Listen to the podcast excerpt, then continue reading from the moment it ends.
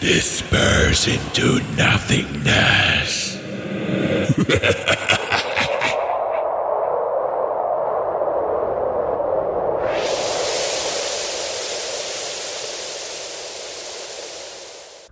Thank you for tuning in. This is Mark Paradis, and this is The Path to the Divine Self, and it's episode six, where the topic is the truth about space clearing.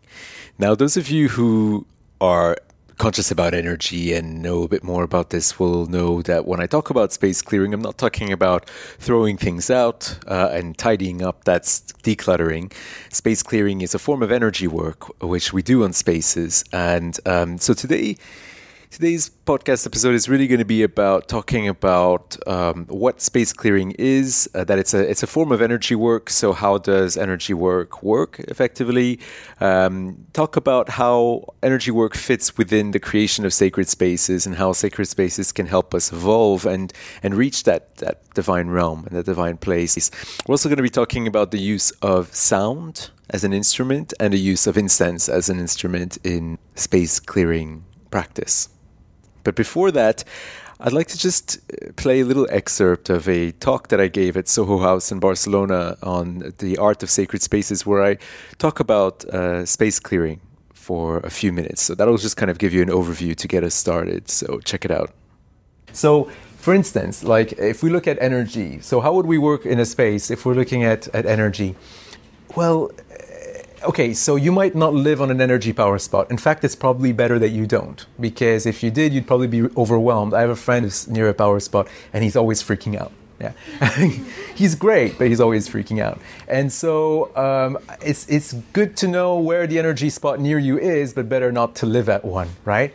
Um, that way, you could go and meditate there very often, and you can kind of like I say the word soak up the energy, but it's not really soak up, but let's just use that for now. Soak up the energy from the power spot and bring it home and kind of like infuse that energy into your space. So when we talk about energy in sacred spaces, very often people talk about um, uh, space clearing, right? I'm sure most people here have heard about space clearing. Yeah, you kind of imagine someone coming in with sage and like maybe chanting something, and and it's and I think space clearing is great. I think I actually personally think something else is going on. I don't think that we're clearing anything. I think what we're doing is that we're recognizing that the energetic structures and patterns of the space and energetic structures and patterns of the person need something. And so, how do we activate that? Right? So for me, in an energetic processing for space, all I'm doing is, you know, using my capabilities to ask, okay, please can you assess what's needed here and, you know, make it available and and I'm not asking them to send anything. I'm asking to just kind of like I'm asking for it to be kind of like radiated, if that makes sense. So if a shaman is the bridge between the two, like we some a couple people have said, the shaman is able to access these other dimensions. So let's say I was to do it for Soho House, right, which I wouldn't be able to do without the permission of the space. But it's like let's say I was to, I would sit here with the person who's in charge, and I would say, okay, um, tell me what's going on. What do you think? Blah blah blah. Okay, and then I would I would get myself to that place where I can connect to the divine realm and I would say, okay, we're here, we have permission. Can you assess what's needed via my being and send my being what's needed? And essentially, my space will kind of act as a channel. It will awaken the capabilities that's needed for Soho House. And then the building will resonate with me as a result of that. Yeah because we're all connected and we're creating this connection. So I know this is all sounding really like Star Trek and sci-fi and a bit weird, but this is what this is, thank you. And and and this is this is the work. This is at least my version of this work. There's different versions out there, right? So, if you're going to do something with energy in your home, you know, we know we can grab sage, you can grab candles, you can do all that stuff, and that's great. It's great to have that intention. I think uh, uh, the best thing to do, which we often forget, is just sitting with your space. You know, sitting with your space. Like, bring yourself to a place where you know you are at your most energetically vibrant and radiant, and share that energy with your space, intending to like walk around in the space. Hold on. Um, walk around in the space, you know, bringing your intention to every single wall, piece of furniture, cat, dog, you know whatever just just and just do that and a good way to do that i like to, to, to use is to be thankful, be grateful, because gratitude is the highest frequency. Another way is to have sex, right? Because, and this isn't a joke, I'm serious. Sex is, an orgasm is the highest energetic frequency we can achieve on earth. Yeah. So have sex, have your orgasm, and then walk around your space. I'm serious. I'm serious. And if there's no one around, masturbate and walk, and, and walk around and do it. I promise. I promise. You'll see. You won't regret it. And, and, and, and when you have that energy, and like you walk and you walk around and just bring that awareness to the space and connect. And and i'm telling you like what happens is that the molecular structure of the space will start to shift. I mean different people have different capabilities. I'm not going to make it that simple right? There's a reason why i do the job that i do and not everyone does it because like I've worked hard and I've developed capabilities and it's my path. But everyone can do it to some extent, right? And if you feel like you want to go further, you can call someone to do it uh, for you and with you. But the more you do it, the more you develop your capabilities. And some of you might feel called, hey, maybe this is something I should be doing for other people too. You know, the more you do it for yourself at home, the more you the more you can you can get to that. All right. So that was just a bit of an introduction on space clearing. And for those of you who want to go deeper, there is a lot more that we could talk about, which is what we're going to get to now. So, essentially, like I said earlier, the art of space clearing is actually a form of energy work. So, as I said in that recording that we just heard, I generally don't call it space clearing because I pretty much don't think that we're clearing anything at all. What I think we're doing is that we're intensifying and amplifying the energetic frequency of a space. And in doing that, we're uh, affecting the space in a way that it can affect us as well.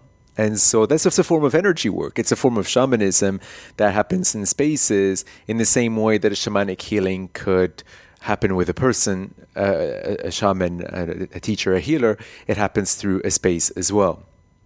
And so just taking a bit of an overview about what energy work is as a whole. Well, the whole idea of energy is based on the idea that we are energy, right? Quantum physicists have demonstrated the fact that we are energy. If you look at our composition in a microscope, we'll see that we are essentially an oscillating geometri- geometrically arranged system, which is composed of cells, which is which are composed of molecules, which is composed of atoms. And when we look at these atoms, we see that essentially they're just kind of empty space and that we realize that we are mainly energy. And so the fact that we are energy means that we are essentially movement. We are constantly moving. Um, we're not static. So that it, it's basically the idea of, of energy work and energy healing is that you know, as we're not static and we're constantly in movement, one energetic structure, like our being, for instance, when it comes into contact with another energetic structure, um, like a shaman or a space or a crystal or whatever, its energy structure will adapt to become more like the one of the shaman, crystal, or other energetic structure, the sacred space, or whatever it is. And that's because when something is oscillating in that way, it will begin to oscillate like something that it connects to. So essentially, the more we spend time connecting to that other organism, the more we develop further and the more that development becomes permanent. And so that's why, for instance, the more somebody would go spend time, uh, you know, in the Himalayas meditating or at a monastery or with some you know, Tibetan lamas or rinpoches, the more time they spend doing that, the more time they spend developing their abilities and allowing themselves to um, really, really evolve energetically. So, actually, as we are composed of energy, we also have energetic patterns, structures, functions, and these are best used uh, and most useful and most developed when they are attuned to the energy of the divine realm. And so, this whole podcast is about us connecting to our divine being through our connection to the divine realm. And so, as I've mentioned before in previous episodes, uh, but I'll just refresh it a bit now, is that this whole work is based on the idea that there is a divine realm far, far away, which is the source, which is the universe, which is some people call God, which is this unified body of field of white light that everything is created in. And a shaman will have the ability to connect to that space. Uh, and when he does so, he can bring healing to whoever he connects to, to a space, to a person, or to whichever. So, what we're essentially looking for when we talk about energetic development is for our energetic structures to become more and more attuned to the energetic structures that are available in the divine realm, in that a unified field of white light. And so essentially, that's what brings on transformation because the more our abilities are developed, the more we are connected to that field, which is essentially the field of creation, the more we're able to affect change in our lives because everything around us is energy as well.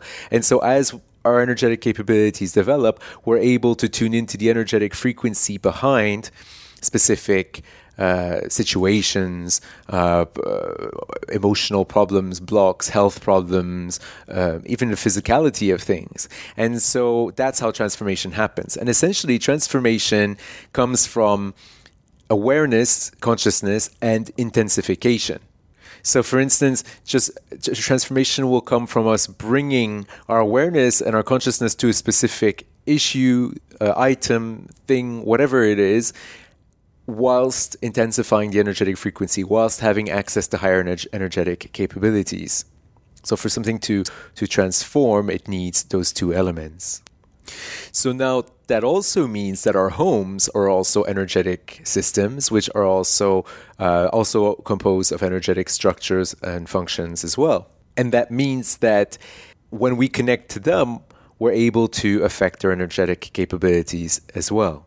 And that's what's really important to think about when we talk about energy work for spaces is the fact that essentially, you know, over the years that we spend in a home, any argument that happens, any problem that happens, any bad word that we say, or anything does kind of affect the cellular structure of the home. Because the home, like I said, is made of energy and it's made of water. And the more things happen within the home, the more it'll affect that structure. So we can reverse that. We can reprogram that in a way by uh, using a different kind of intention and in a different kind of energetic frequency as well. So it's really important to kind of think, think about that. And that kind of explains why we feel better in certain spaces rather than others. You know, why sometimes we feel better, for instance, I don't know, in a museum than we would at a truck stop on the side of the road. You know, we might not feel so great in a cemetery, not because it's about death, but maybe because of all the grieving that happened there. And that grieving uh, over the years has left its mark, has left its kind of imprint in the space, in, in, in, the, in the land or in the stones or whatever is there. And then that radiates, and that's something that we, we can feel, especially if sensitive. So if you're sensitive, you'll probably notice that some spaces tire you out, some spaces energize you, and that's great. You know, a lot of people say to me, Oh, I get so overwhelmed and I wish I didn't get so overwhelmed. And I said, Well, actually, that that's your biggest tool because when you're overly sensitive and you're feeling these energy frequencies around you everywhere well th- that gives you the opportunity because you're able to perceive them you're able to then begin to shift them. So it's a tremendous capability that we have the whole concept of affecting the energetic frequency of spaces is also very present in feng shui. Feng shui, which is, of course, the most popular practice of creating transformative spaces, which came from China and has existed for approximately 4,000 years. You know, the, the, whole, the whole premise of feng shui is based on the qi, and the chi is about you know the energy flow uh, a harmonious energy flow just kind of flowing through the space which requires for the yin energy female and the yang energy male to be in harmony. And uh, now so that's kind of the most popular application that we have of, of energy between spaces or within spaces. But the reality is that the whole concept of using energy in spaces has existed for much, much longer than feng shui 4,000 years ago. Um, you know, it's existed in the temples of ancient civilization and the construction of temples of ancient civilizations. So when I talk about temples of ancient civilizations, I talk about places like the pyramids of Egypt, the pyramids of the Yucatan, the temples of Greece, and many, many, many more that exist around the earth. Even cathedrals and churches like the Cathedral of Chartres in France. All these places are sacred sites which very much have energetic frequency as part of their base principles. And so how so how do we know that energetic uh, spatial energy frequency is at the base of their principles? Well, if you measure using a magnetometer, you'll find that each and every one of these sacred sites is built at the foot of a very strong energy portal, an energy power spot.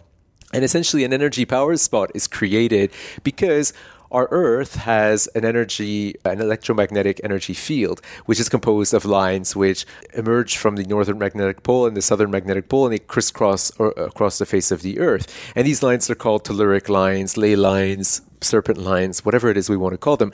And when these lines cross and meet, they create these power spots, which are which are spaces of very intense energetic frequency and high energy power.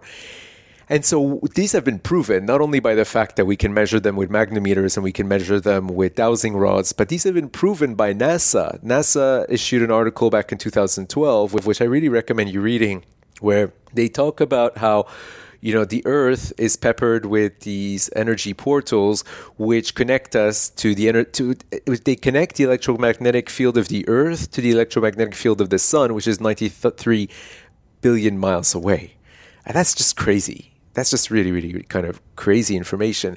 And so the fact that that exists and that has been proven by, by science, by NASA, means that there is some real substance behind this, that these temples were created there for a reason. And they were created there for a reason because, like I said, when the energy frequency is more developed, it's more attuned with the energy of the divine realm, of the field of unified white light. And the energy of the divine realm is the energy of creation.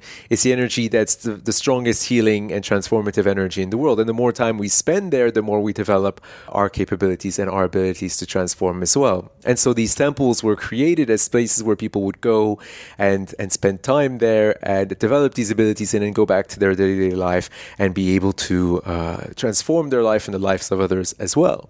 So what that means essentially is that in the contrary to the idea of simple space clearing, which is I come in and I'm just I'm just going to clear whatever you know junk is in the space, um, it's more about creating an energetic field which is more attuned to the energy of source. And of course, to do that, you need to have very developed abilities. But developing the abilities comes from either working with a shaman, uh, working with Tibetan lamas, Rinpoches, and it can also come from your own practice as long as it's really, as long as you're really dedicated, as long as you're really committed, and as long as it's it's uh, something that you do with passion and regularly, and that you really, really sustain it for your own personal growth. So what makes energy, spatial energy work so important is the fact that, you know, you could go out and go to a retreat and you can find peace and you can find spaciousness and you can find harmony. But when you come home, uh, it's very easy to lose that connection. It's really easy to feel divided from that and to revert back to old behaviors and to old frequencies. And so that's why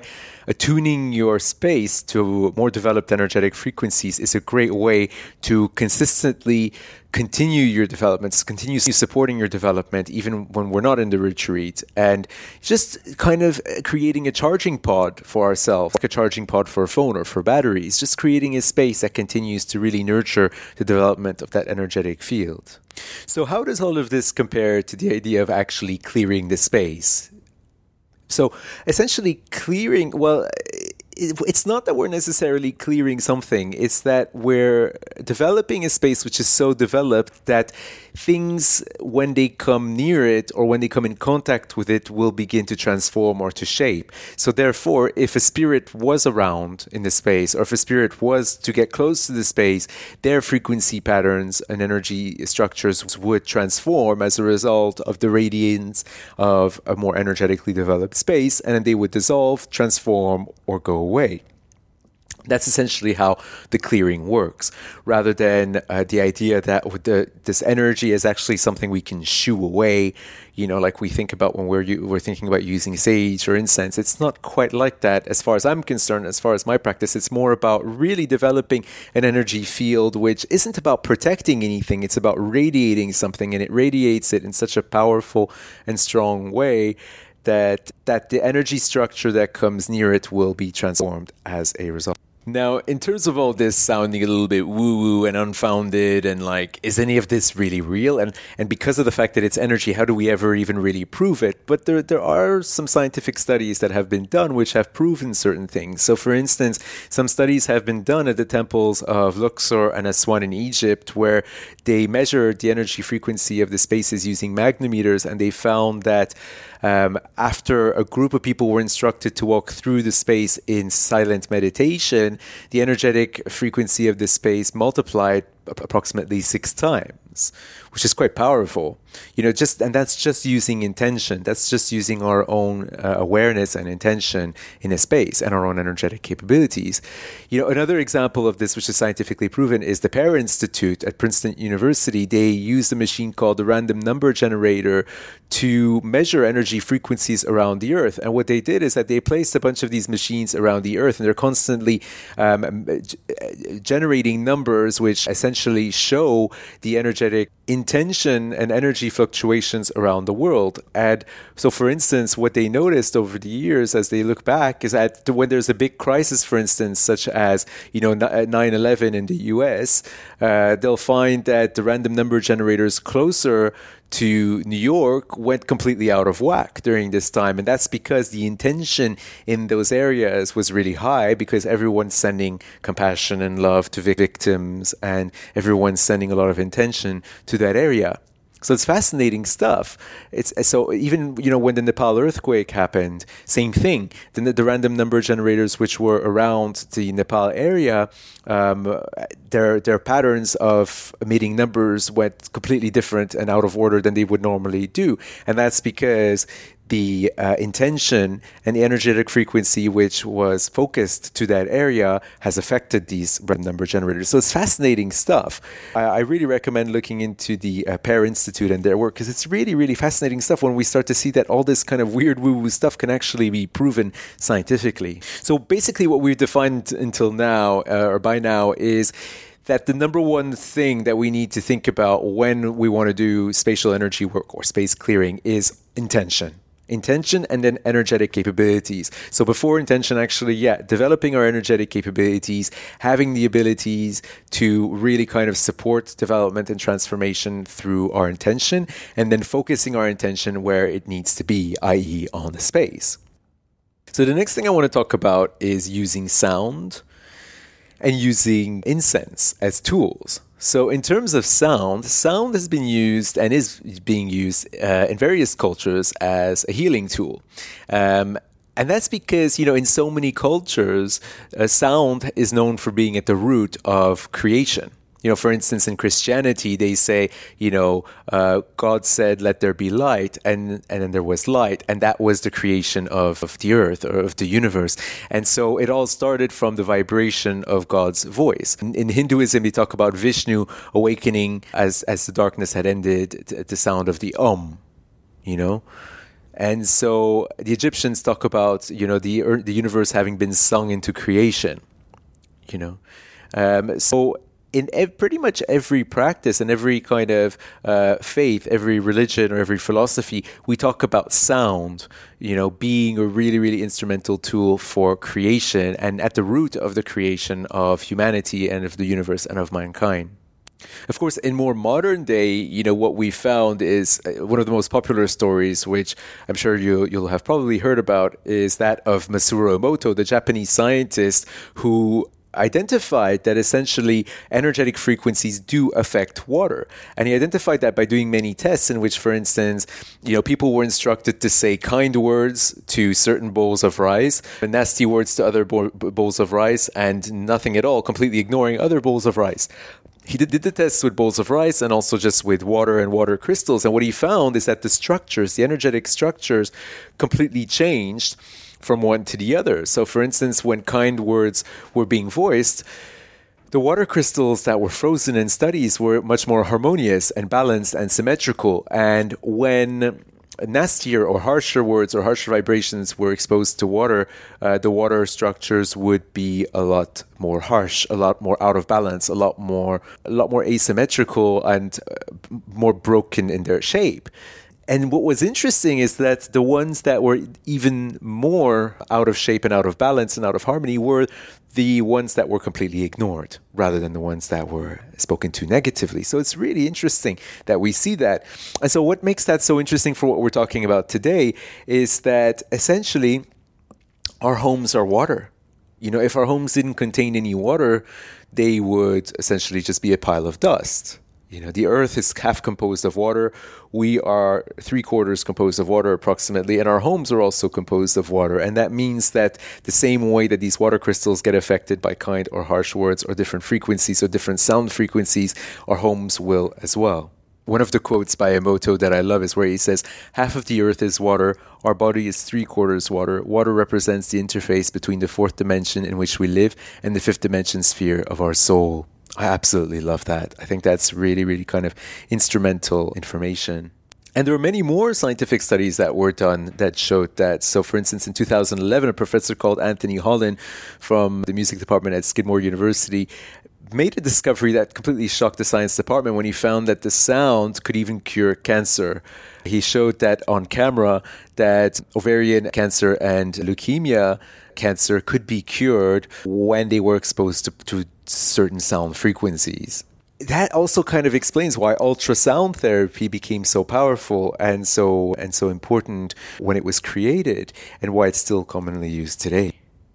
So over the years, you know, sound has been used for spiritual growth, spiritual healing. You know, in Buddhism and Hinduism, we talk about chanting as a way of supporting our personal growth. We use different kinds of sound healing as well, using different kinds of inter- instruments like Tibetan bowls, tuning forks, uh, crystal bowls, gongs are used. You know, so various kind of instruments are used in that way as well, and they've been known, uh, similarly to the study of, of Masaru Emoto, to change the molecular and cellular structure of our beings and therefore of our spaces as well.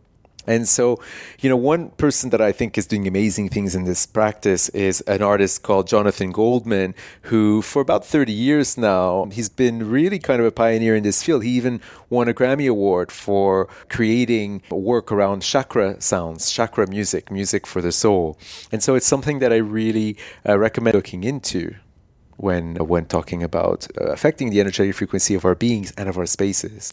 And so what we see here is that essentially using sound instruments is uh, integrated in our practice of sacred uh, space healing or space whispering or spatial energy, spatial energy frequency work is instrumental and can be really fantastic. So, for instance, grabbing a uh, Tibetan meditation bowl or gong or flute, an Indian flute, or whatever instrument is really sacred, it is a great way to do it as well. But one great thing to do as well is simply using the power of our voice through chanting, through breath work, through sound work. But, you know, Saser technology is uh, something I talked about previously in the pineal gland episode, uh, episode two. But Saser technology was used by the Maya for energetic activation, and it was essentially the idea that rather than laser, which the L symbolizes uh, light, you know, Saser, the S symbolizes sound, and it was essentially how sound could travel through our beings and around us to essentially affect molecular structures and energetic structures as well. And so the sound of our voice is a fantastic way of doing that as well. But what we need to really think about is that the sounds need to be coming from a place of connection to the divine, a place of deep energetic uh, connection. And so the best way to do it is to really first connect in meditation to a place that we know is powerful, that we know is um, is high frequency, and then from there emit some sounds that come out spontaneously throughout the space. You know, light language, for instance, is a great example of that. And the more we develop energetically, the more uh, easily these sounds emerge and the more powerful they become and they can begin to affect the space around us. So, the next thing I wanted to talk about is incense. So, a lot of people talk about using sage to clear a space, using incense, frankincense. Now, there is a lot of science behind this as well. Historically, incense and sage were always used as a way of clearing, clearing a person's energetic field and clearing a spatial energy field as well. So essentially, incense has existed pretty much since fire has existed. It was essentially about burning twigs and weeds. And, you know, it was about seeing how burning certain types of leaves and twigs and, and, and, um, and weeds would. Uh, would affect our emotional receptors in different ways and therefore affect our moods and our emotions as a result. But in ancient civilizations, the use of incense was essentially used as a way of communicating with the divine. What we would do is that we would infuse the leaves with our intention, with our prayers, with our questions, and as we would burn them, we would watch these intentions and prayers and questions be carried up to the divine, where we would say, well, we would expect them to be answered by God or by the divine or the divine realm or whatever that is. So that is how incense began to be used ceremoniously that's how it was traditionally used. Now, in terms of scientific research, your researchers from Johns Hopkins University and from the Hebrew University in Jerusalem found that when they burned frankincense, the burning of frankincense would activate ion channels in the brain, really help to alleviate uh, anxiety, depression, and essentially allow us to heal and feel a lot better. And when frankincense was uh, tested on mice, it was found that it had similar effects as antidepressants. So it's really, really quite a powerful element. And so we'll find that frankincense has been used for a long time in churches and uh, cathedrals and different kinds of ceremonies of different cultures. So the bottom line is should we be looking at using incense and sage when clearing a space energetically? Yes, absolutely we should. But we have to know that it's essentially just another tool. That the most important thing is our energy, our intention, and really our own development. The more powerful we are, the more we've developed our energetic uh, capabilities, the more we're going to be able to affect the energy of a space you know, my teacher, Kenneth Ray Stubbs, who's a shaman based in, in Arizona, you know, he says that essentially sometimes just by thinking about a space, he begins to alter the energetic frequency of that space. And that's the thing. When you become really, really, really powerful, that's all you really need is just your own intention, your own awareness. And you really don't need to, to have that many tools or to spend too much time. And so the value really is in developing our own energetic capabilities and developing our own power and strength and focusing and harnessing our awareness towards the intention that we have. In this case, or in the case of space clearing, the physical space that we want to be affecting. So this has been a lot of information. We've talked about a lot of things. Uh, you know, we started off with a summary about sacred space healing, which, you know, like I said, it's different than traditional energy clearing, and it's different from what we talk about when we just say space clearing, but it's actually about how do we create a field of energy which is radiating the energy and the light of the divine realm. We talked about how to use sound and use the use of incense as well can participate in helping to create that sacred space. But what I'd like to do next is walk you through a practice which you could do to to really begin to affect the energetic frequency of your space or of other people's spaces as well. But what's important to know is that to to be able to do a space clearing or to affect the energetic frequency of another person's space, you need to be in connection with the person as well. We can't just walk into a space and say, okay, I'm going to clear this space. No, we need to sit with the person. We need to have the person's consent. We need to have the space's consent, and we need to walk through the process with the person as well. So it's not just about ourselves doing this work, walking into a space and saying, oh, "Okay, I'm just going to clear the space now."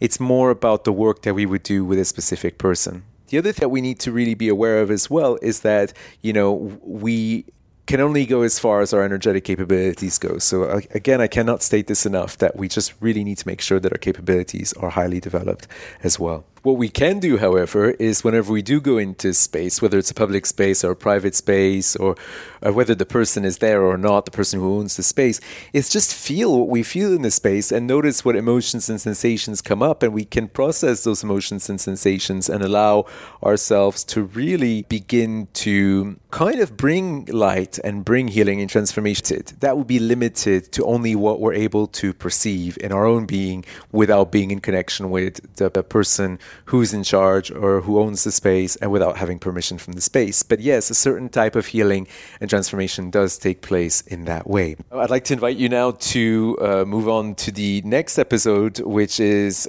essentially where I walk you through the practice of the energetic space clearing ritual that you can apply and you can begin to apply right now.